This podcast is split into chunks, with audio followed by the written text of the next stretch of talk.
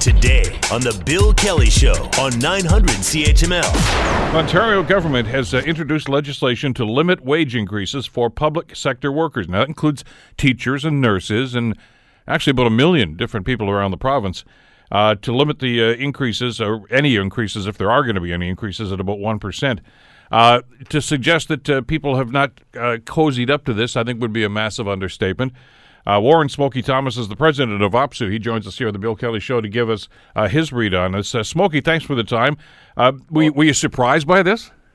Uh, no, not really. Um, the government had these uh, public sector consultations. They were a sham. they were led by a constitution lawyer they hired from Bay Street in Toronto, so you could pretty much figure out what they were up to. And uh, we put in many. We put in. Uh, I mean, I whacked them around pretty good in the consultation part, but we actually put in some detailed submissions on every sector and how to, the government could save money, how the government can save money on collective bargaining by doing sectoral bargaining, for example. All these sorts of things. None of they just apparently fell on deaf ears, and they've chosen to go this route of uh, passing a law to say you can't get any more than a one percent raise. So for the public out there it's it is about free collective bargaining, and that that it's the same principle here as him ripping up that beer store framework agreement. I mean, you got the Canadian American Bar Association supporting both the American Chamber of Commerce, Canadian Chamber of Commerce on you can't do that. It undermines the rule of law. Free collective bargaining is enshrined, like, you know, freedom of association, which includes bargaining in the union, is in the Charter of Rights of, you know, Canada's Charter of Rights. So the Liberals tried this in the education sector with Bill 115, I think it was called a few years ago. They lost. And uh, Ford's trying the same thing with a different kind of wrinkle. Uh, we got lo- constitutional lawyers too, so our folks like our chances of uh, having it declared uh, illegal, but that takes time. So, but in the meantime, he's just this is just another chill on democracy. Like this guy, I mean, I, and I, I Bill, I just I am trying to figure him out he stands for you know free enterprise and freedom of the people and everything else. And then he acts like a dictator you know ripping up a contract that's a bona fide contract really puts a chill on business going after the average worker's charter rights is is just sends a, a very chilling signal. And I, I, I'm, I'm at a loss as to figure him out except that I, here's what I think.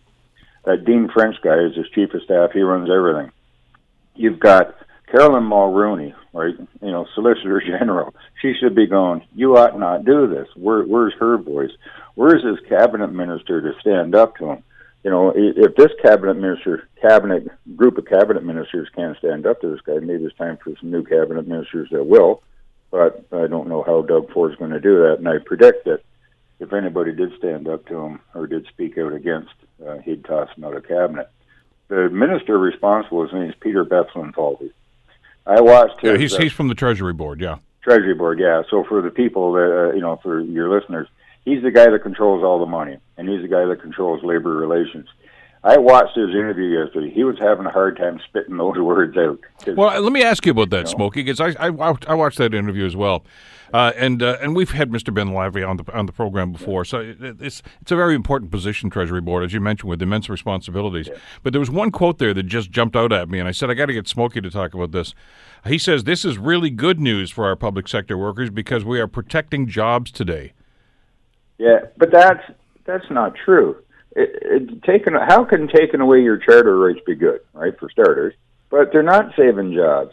They ran on their his platform was not one frontline job will be cut. Well, we're losing frontline jobs every day of the week. Every day of the week.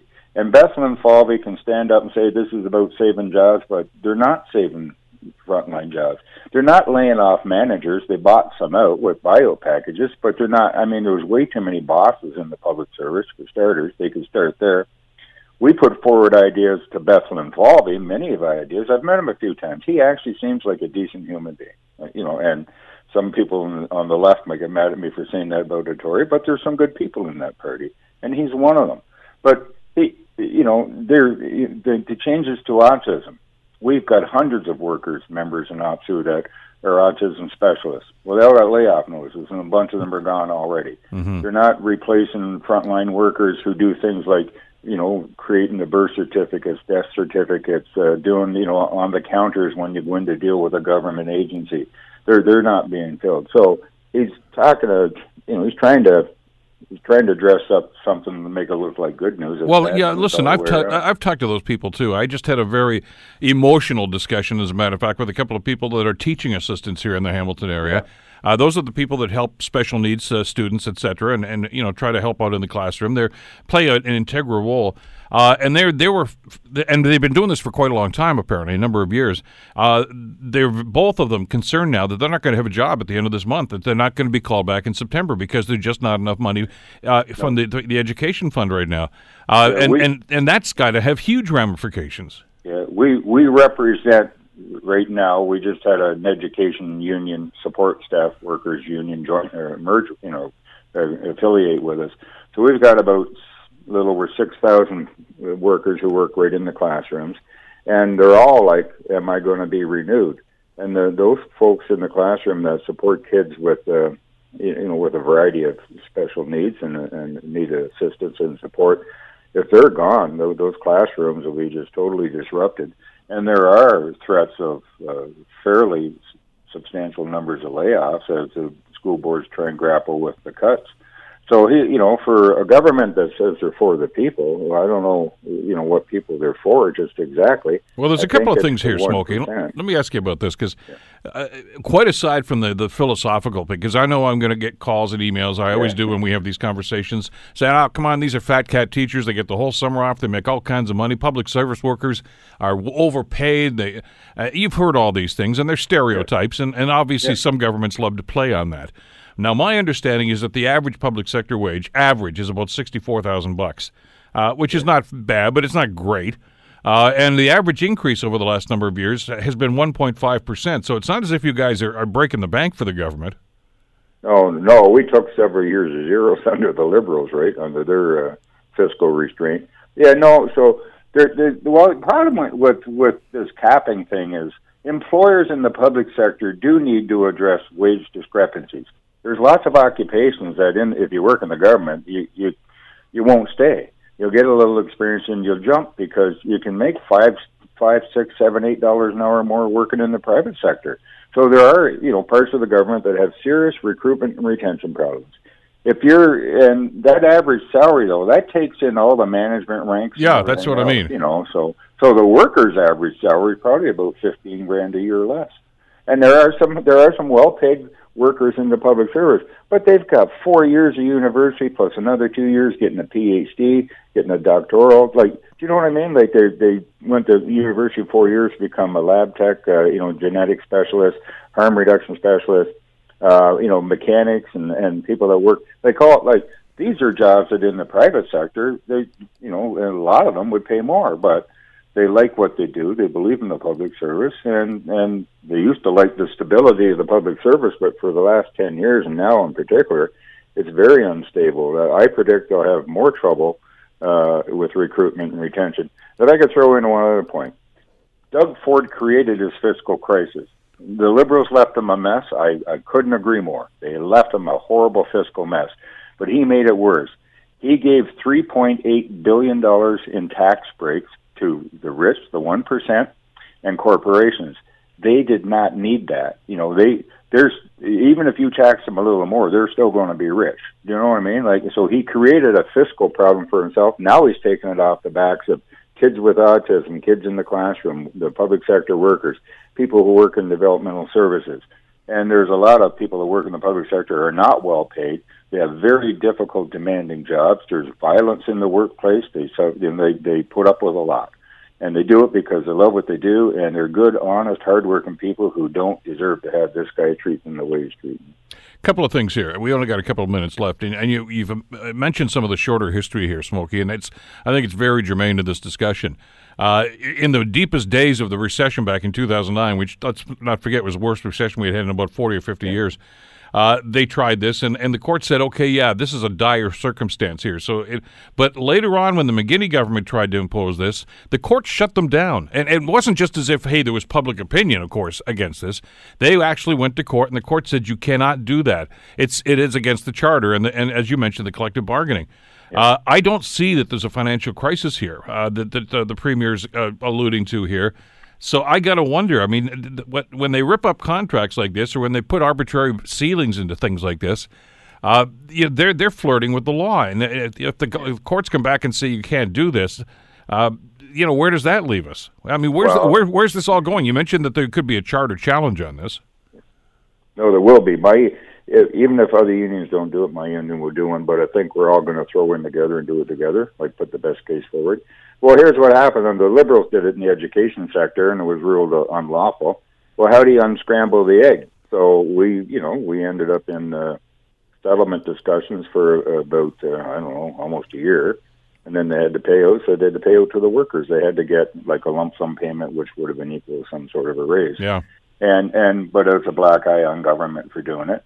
So he's got lawyers that are thinking, you know, like, uh, uh, you know, we can do this if we could take this angle. But you're right, he cannot, and I'm absolutely convinced he cannot prove financial hardship because when you're giving tax breaks to the rich, like he's going to, I predict that he's going to look so bad on this and he's putting a chill on business. And I am not anti-business. I, honest to goodness, I am not. You know, 90 percent of jobs in Ontario and across Canada are in small business, small and medium-sized business, and this guy's not going to make life better for them. Like he just is not. And the private sector.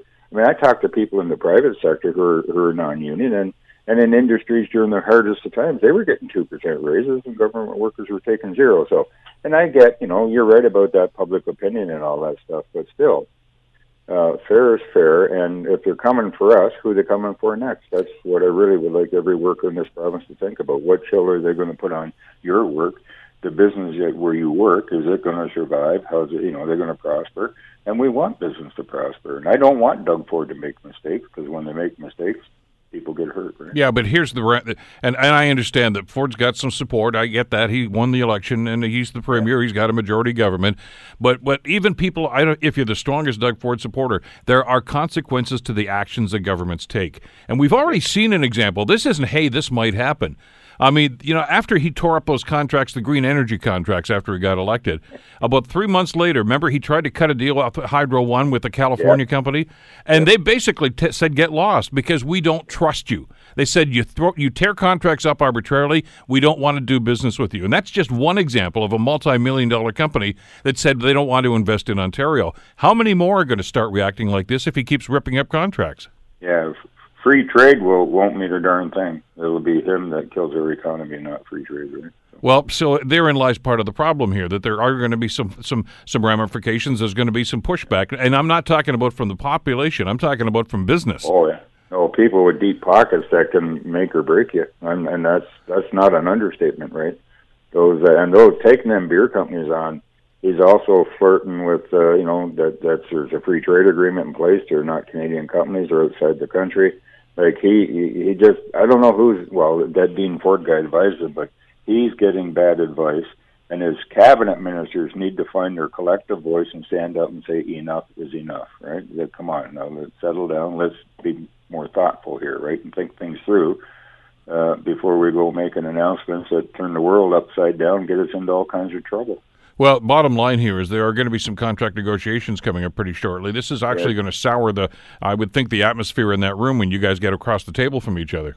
Yeah, no, we're we the education sector is up. Like I say, we got, there's a council for bargaining there, so yeah, we don't anticipate uh, you know it going very well. But but you know, if he'd have just left it alone, left it up to the employer, we're not we're, we're not dumb people. We're mature. These contracts are mature if the employer sits there and they give you disclosure and say, look, here's the money we got to work with, guess what? Unions work with them. And maybe you don't get a raise this time.